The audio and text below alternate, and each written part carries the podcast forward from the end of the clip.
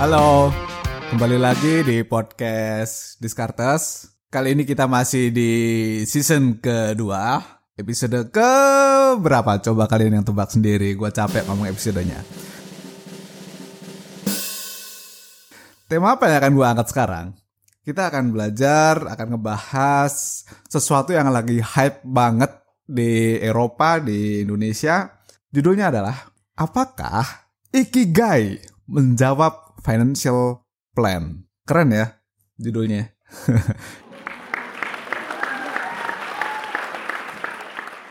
Oke, okay, buat teman-teman yang baru join ke podcast Discartes, ini adalah podcast tentang keuangan, investasi, ekonomi, dan bisnis. Di season kedua, gue akan challenge dan mengulik ide-ide dari buku, dari orang-orang, berita di sekeliling. Kemudian pasti akan gue tambahkan dengan ide gue sendiri. Contoh pastinya kali ini gue mengambil referensi dari beberapa buku atau artikel yang ada di berbagai sumber di internet. Nah, kenapa gue ngebahas Ikigai kali ini?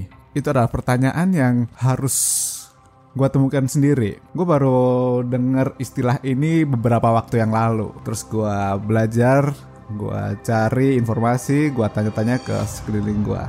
Tapi sebelum kita ke sana, gue mau kasih tahu ke teman-teman sekalian bahwa gue meyakini bahwa orang ketika dia menjalani hidup itu kan pasti berdasarkan pilihan-pilihan hidupnya dan sudah sewajarnya orang-orang ini mereka selalu memilih hal yang menyenangkan misalnya seorang karyawan bank. Dia nggak seneng kerja di bank. Tapi pada saat gajian, dia seneng, happy, merasa fulfill pas gajian. Jadi selama 30 hari kerja, dia happy-nya di salah satu hari saja. Kemudian saran yang gue kasih itu simple. Bisa nggak sih kalau seandainya orang tersebut menaruh rasa bahagia di 29 hari kerja lainnya? Bisa nggak sih kita belajar suka atas karya kita selama hari-hari lain itu. Kamu nulis si karyawan bank tadi ya, ngetik, nginput. Bisa nggak sih itu ditaruh rasa suka di dalamnya? Biar fulfill gitu. Karena ternyata banyak di antara kita happy-nya saat dia menerima gajian saja. Tapi ketika melaksanakan prosesnya, dia nggak happy. Dia ngeluh. Sayangnya apa? Dalam 30 hari, jatuhnya lebih banyak keluhan, keluhan, keluhan. Happy-nya cuma di hari terima gaji. Dan gue bilang, ya sayang banget hidup lo berarti. Setahun 12 bulan, berarti dia cuma happy 12 hari. Rugi. Ini kita belum ngomongin konteks ikigainya, tapi gue bilang itu rugi.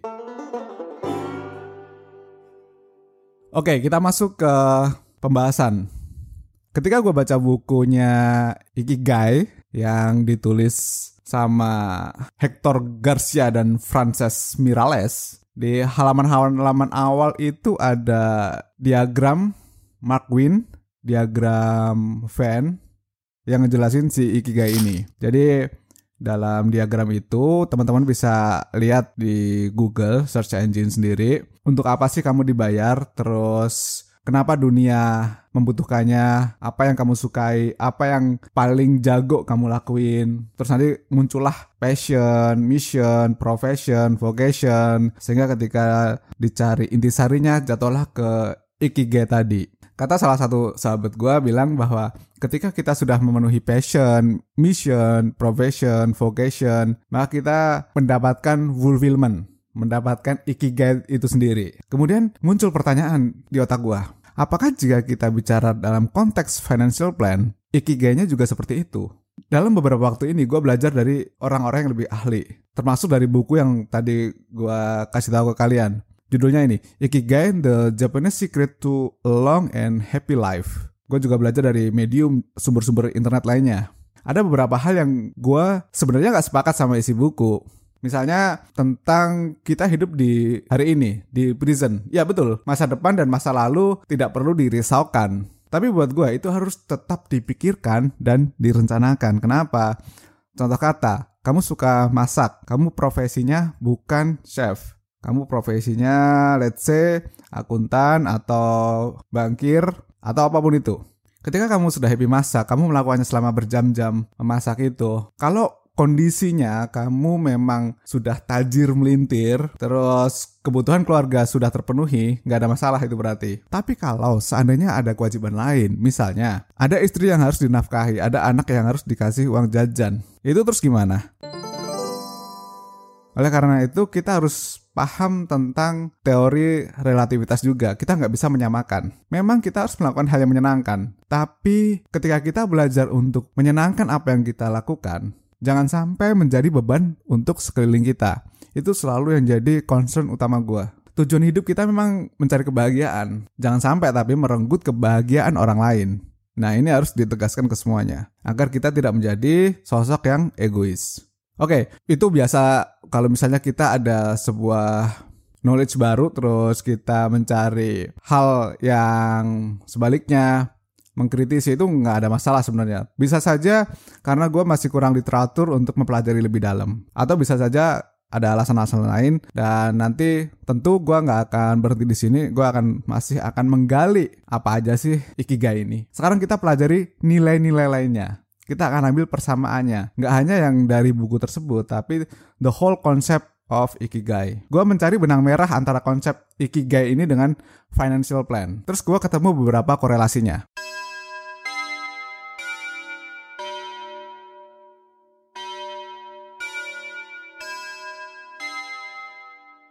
Yang pertama adalah mengenal rasa terima kasih.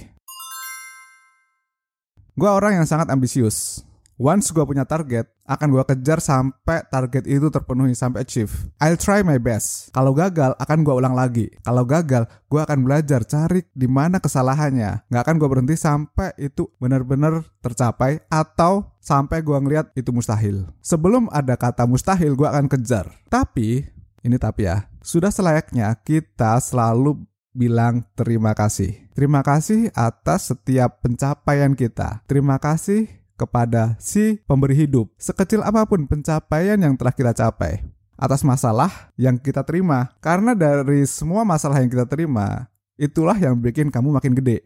Atas oksigen yang selalu kamu hirup sampai sekarang biar tetap hidup, atas makanan yang masuk ke perut kamu, atas saham kamu yang lagi turun, portofolio merah, atas kopi yang lagi kamu minum dan atas podcast yang kamu dengarkan kali ini. FinPlan, Financial Plan, itu mengajarkan perencanaan yang cukup, target yang realistis. Dan selama ini berproses, berterima kasihlah. Ini persamaan yang gue lihat antara Ikigai dan Financial Plan. Yang kedua, Financial Plan bertujuan untuk mengurangi stres. Dalam buku yang gue baca tadi, ada sebuah tema yang mengatakan gini, A little stress good for you. Jadi kata dia, sedikit stres itu baik. Konteksnya ini mirip loh. Jadi pas kita bikin financial plan, biasanya kan kita pas awal-awal nih, terutama pas baru dibukakan matanya, itu stres, kaget. Entah itu kaget karena dana pensiun yang dikumpulkan ternyata harus gede, atau dana pendidikan yang naik terus bertahun-tahun. Tapi itu di awal ketika kita baru membuka mata. Nah, financial plan ini kan sebenarnya menjawab hal yang ada di masa depan. Keresahan-keresahan itu di 10 tahun lagi, 20 tahun lagi, itu yang dijawab dengan perencanaan keuangan. Kenapa? Agar stresnya tidak berkelanjutan. Jadi yang kita mitigasi adalah stres-stres yang jangka panjang. Stres kecil di awal itu normal. Itu ternyata bagus. Kalau nggak ada di awal, nggak terbuka matanya, kita nggak akan level up. Jadi, stres yang muncul itu hanya pas bikin plan dan ternyata cukup. Selain itu, di poin ketiga adalah Ikigai mengajarkan fokus. Petinju akan sangat fokus pas dia masuk ke arena berantem tuh. Pembalap di sirkuit hampir semua profesional, hampir semua atlet yang berkelas akan selalu fokus ketika sudah masuk ke lahan permainannya. Lu mau cerita soal pemain catur, lu mau cerita soal chef yang tadi, lu mau cerita soal akuntan, lu mau cerita dokter di ruang operasi, financial planner pas menghadapi case, apa pun itu. Dalam konteks financial plan, masing-masing orang sudah punya goal settingnya, apa yang harus dicapai dan semacamnya, udah memproyeksikan di mana sih problemnya, kesalahannya, apa yang harus diselesaikan, apa goal setnya. Tapi memang dalam konteks financial plan ini arenanya panjang, tapi lu harus maintain biar jadi pemenang. pas ini selesai. Pemenang itu nggak pernah kehilangan fokus. Pemenang itu nggak akan berhenti di tengah jalan. Paham ya? Paham dong. Terus nih, yang keempat nih, gue mau bilang realistis nih. Yang keempat, ikigai itu nggak harus tentang karir. Persamaannya dengan financial plan nggak harus super kaya. Jadi ketika lu ngomong soal perencanaan keuangan, lu konsepnya yang ada di dalam otak bukan menjadi orang yang super kaya raya. Lu bikin budget plan, lu nggak akan bisa langsung dalam semalam jadi sekaya Jeff Bezos. Nggak bisa cerita kayak gitu. Jadi konteks di Ikigai yang gue pelajari beberapa hari ini adalah hidup happy, menikmati dan enjoy dalam hidup. Sama kan sebenarnya ketika kita merencanakan financial plan ini adalah menghilangkan ketegangan, menghilangkan ketakutan, menghilangkan kestresan yang ada di masa depan. Kenapa? Ketika kita membuat perencanaan, merapihkan apa yang jadi keinginan kita, tujuan kita, maka kita bisa lebih teratur dalam menjalani hidup. Oke, nggak ha nggak harus teratur 100%, tapi kita nggak akan kehilangan arah. Paham nggak? Kalau kita sampai kehilangan arah, maka lu akan merasa, oh, gua harus gimana ya, besok harus bayar ini, bayar itu. Jadinya lu kepikiran hal-hal yang seharusnya bisa digunakan untuk happy-happy gitu loh waktu lo terbuang untuk hal-hal yang bikin sedih. Dan ini kan berusaha kita hindarin. Makanya di sini poin keempat, gue melihat bahwa ikigai nggak harus tentang karir, maka fin plan nggak harus tentang menjadi super kaya. Oke ya. Terus yang kelima nih, mapping. Baik ikigai maupun financial plan harus sama-sama mengenal dan mengamini kondisi sekarang. Menerima kekurangan, kelebihan, apa pun itu. Gue kayak lagi ngebahas SWOT pas bisnis. Tapi ketika kita mengetahui diri kita sendiri, maka kita tahu nih strategi di masa depan kayak gimana. Kalau lu semua udah ngeliat budget plan yang gua ajarkan, di situ kan ada tuh di sheet pertama bahwa lu harus tahu nih berapa kekayaan lu. Dari situ kita bisa membuat strategi. Balik lagi ke relativitas, balik lagi ke setiap individu. Mapping seorang bisa beda dengan orang lain. Goalsnya bisa beda. Maka proses berjalannya pasti berbeda. Itulah yang selalu gue ingatkan ke kalian. Jangan selalu membandingkan diri dengan orang lain. Tapi bandingkan pas proses itu berjalan. Apakah kamu happy? Apakah kamu level up? Nah ini yang jauh lebih penting. Dibandingkan membandingkan dengan orang lain. Mudah-mudahan kalian paham soal ini. Dan harus paham. Oke, okay?